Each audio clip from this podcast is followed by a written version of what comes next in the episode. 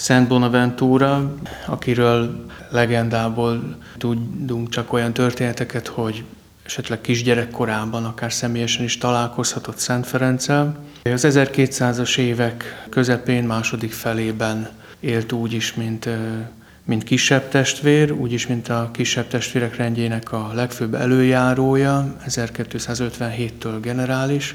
Bíborosként ábrázolják általában bíborosi kalapban, első bíborosa azt hiszem a Ferences rendnek. Így van, így van az, azon túl pedig a Ferences teológiának az egyik kiemelkedő alakja. Az eukarisztiával kapcsolatban talán legfontosabb azt fölidézni, hogy Szent Bonaventura, ahogy több teológus az ő korában, főként Szent Tamást idézhetjük, aki kortársa volt, megfogalmazzák és ki szenvedik magukból, ha úgy tetszik, az átlényegülés tanának a megfogalmazását, és konkrétan kimondatik ekkor, hogy a Szent Misében átváltoztatott kenyér és bor átlényegül, vagyis a szének alatt valóságosan lesz jelen a föltámadt Jézus Krisztus teste és vére.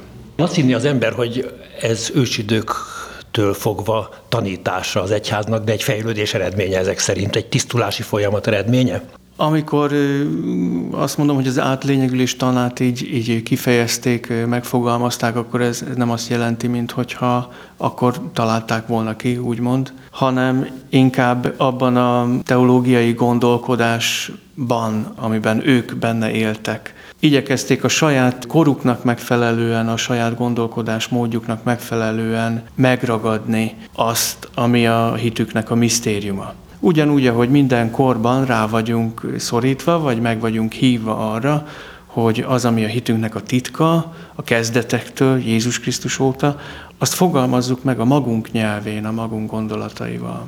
Gondolom ebbe közrejátszott az is, hogy mindenféle tanítások repkedtek, akkor rengetegféle olyan mozgalom volt, amelyek máshogy értelmezték a Jézus Krisztus jelenlétét az oltári szentségben. Igen, ahogy Szent Ferenc idejében is már észrevehetjük azokat a mozgalmakat, amelyek az egyház szempontjából eretnek mozgalmakként jelentek meg. Bonaventuránál, mint teológusnál azt fontos észrevennünk, ahogy ő a, az eukarisztia tanáról beszél, és kimondja a maga nyelvén, a maga korában az ortodox tanítást. Amit fölidéznék, az a Breviloquium című művéből való, ami egy rövid foglalata volt kép a teológiának. Tulajdonképpen párhuzamba lehetne vonni Szent Tamásnak a szummájával, azzal a nagy különbséggel, hogy egy másfajta stílusban és más terjedelemben igyekszik összefoglalni a teológiának az egyes igazságait. Ebben a művében külön kitér az egyik fejezetben az eukarisztia szentségének teljességére, Jellemző Bonaventurára, hogy ő az történetnek az összefüggésében szemléli az eukarisztiát. Lehet úgy is tekinteni, olvasni az ő teológiáját, mint ami egy ilyen ige központú teológia, ahol Jézus Krisztus az atyának a kimondott igéje felénk, és ezért beszél Bonaventura úgy a második isteni szeméről, mint verbum, mint verbum inkreátum, vagyis teremtetlen ige, és úgy is, mint megtestesült ige, verbum incarnátum, és az eukarisztiával kapcsolatban hangsúlyozza, hogy itt a verbum incarnátum lesz, és a verbum crucifixum, vagyis a keresztre feszített ige lesz számunkra elérhető, és vele kerülünk kapcsolatba. Itt szó szerint is idéznék egy pár sort Bonaventúrától.